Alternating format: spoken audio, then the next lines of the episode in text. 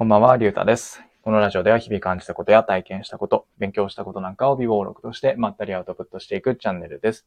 今回は、知識はつながり始めてからが面白いかもしれないといった内容で話してみたいというふうに思います。どうですかね？これを聞いてる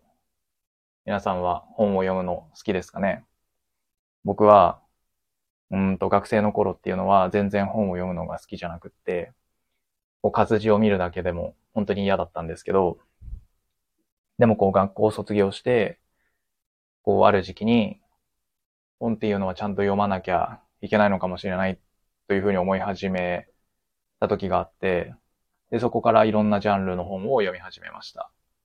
例えば、えっ、と、ビジネス書だったりとか、デザインのことが書いた本とか、あとは心理学とか、あと投資とか、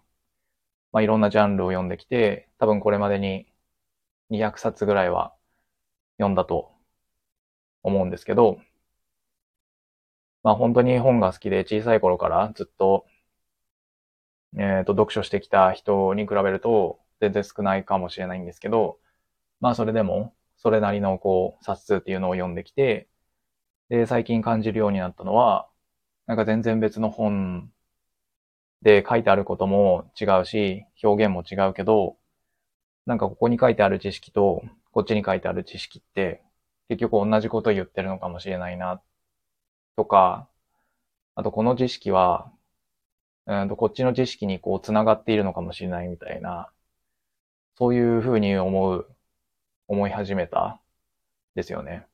で、そういうふうに感じるようになってからは、よりこう本を読むのが面白くなってきて、で、最近で言うと、最近はこうマーケティングとか、それに関連する本っていうのを読んでるんですけど、で、その中の一冊で、ドリルを売るには穴を売れっていうタイトルの本があって、えっ、と、マーケティングの本なんですけど、で、マーケティング初心者の僕でもすごい読みやすい本で、本当に一日でサクッと読めたんですけど、で、この中に、ベネフィットっていう項目があって、ここには、そのお客さんに商品を選んでもらうためには、お客さんのこう欲求を刺激するような、こう商品の価値っていうのを、ベネフィットっていうのを伝えていかないといけないんですよ、みたいなことが書いてあって、書いてあって、で、そのお客さんの欲求、伝えるべき、刺激するべき欲求っていうのがまあ3つあって、それが生存欲求と社会欲求と自己欲求。この3つなんですけど、まあどういうものかっていうと、例えば洋服を売るってなった場合には、まず生存欲求の場合は、こう、なんていうんですか、あったかいので、こう、寒い中でも健康的に、えーと、過ごせる服ですよ、みたいな売り方をして、で、社会欲求であれば、他の人からセンスがいいと思われる、うん服ですよ、みたいなことを伝える。で、最後の自己欲求っていうのは、えーこの服を着れば、えっ、と、自分らしくいられますよ、みたいな。まあ、ざっくりそういう風な違いで、商品っていう、商品の価値、ベネフィットっていうものを伝えていく。っていう風に書いてあって、ただ僕が以前、まあこの知識が書いてあったのはマーケティングの本なんですけど、でも僕が以前読んだのが、えーっと、文章力の本で、えーっと、禁断の文章術だったかな、メンタリスト大悟さんが出している本の中に、えーっと、その、なんていうんですか。まあ、文章術なので、セールスライティングみたいな形で書いてあったと思うんですけど、で、その中に、人がこう行動を移すための、うんと、トリガーになるものは4つあって、で、ハームってそこには書いてあったんですけど、まあそれは、えっ、と、頭文字を取って、英語の頭文字を取って、ハームって読むんですけど、で、HARM でハームなんですけど、で、一つ目の H がヘルスで、まあ、健康。で、二つ目の、えっ、と、A が、えっ、と、アンビションだったかな？野望みたいな感じだと思うんですけど、で、R がリレーション。その関係性、人間関係とか。で、最後がマネーでお金なんですけど。で、これって、うんと、表現こそ違うんですけど、でも、うんと、表現も違って、えっと、ハームで4つあるので、うんと、こう、トリガーとなるものが4つで、さっきの、えっと、ドリルを売るなら、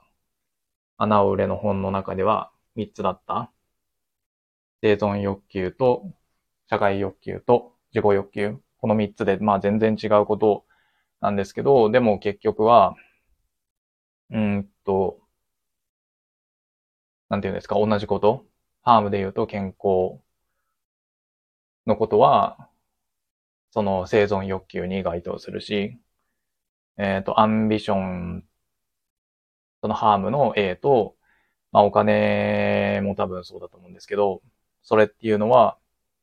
えっ、ー、と、自己欲求になると思いますし、で、ハームのあるリレーションは社会欲求になると思うんですよね。なので、こういった形で、うんと、知識がつながるというか、なんか同じことを、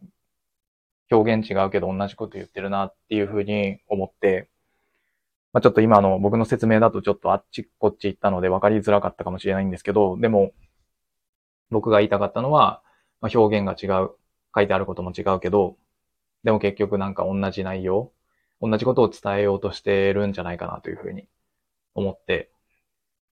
で、こういうふうになんかいろんな本を読んでると、この知識って、うーんと、同じじゃないみたいな風に思うようになってきたんですよね。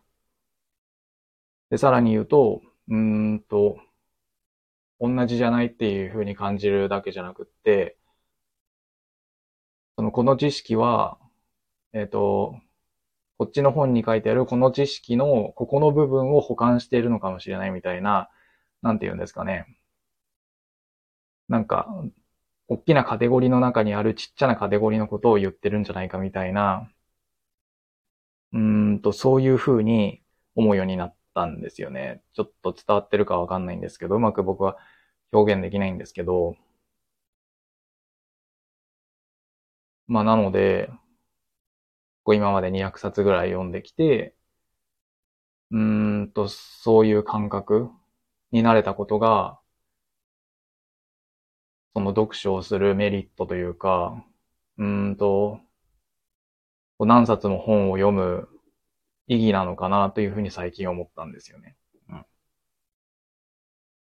なので、うんと、今後も、こういろんなジャンルの本を読み漁って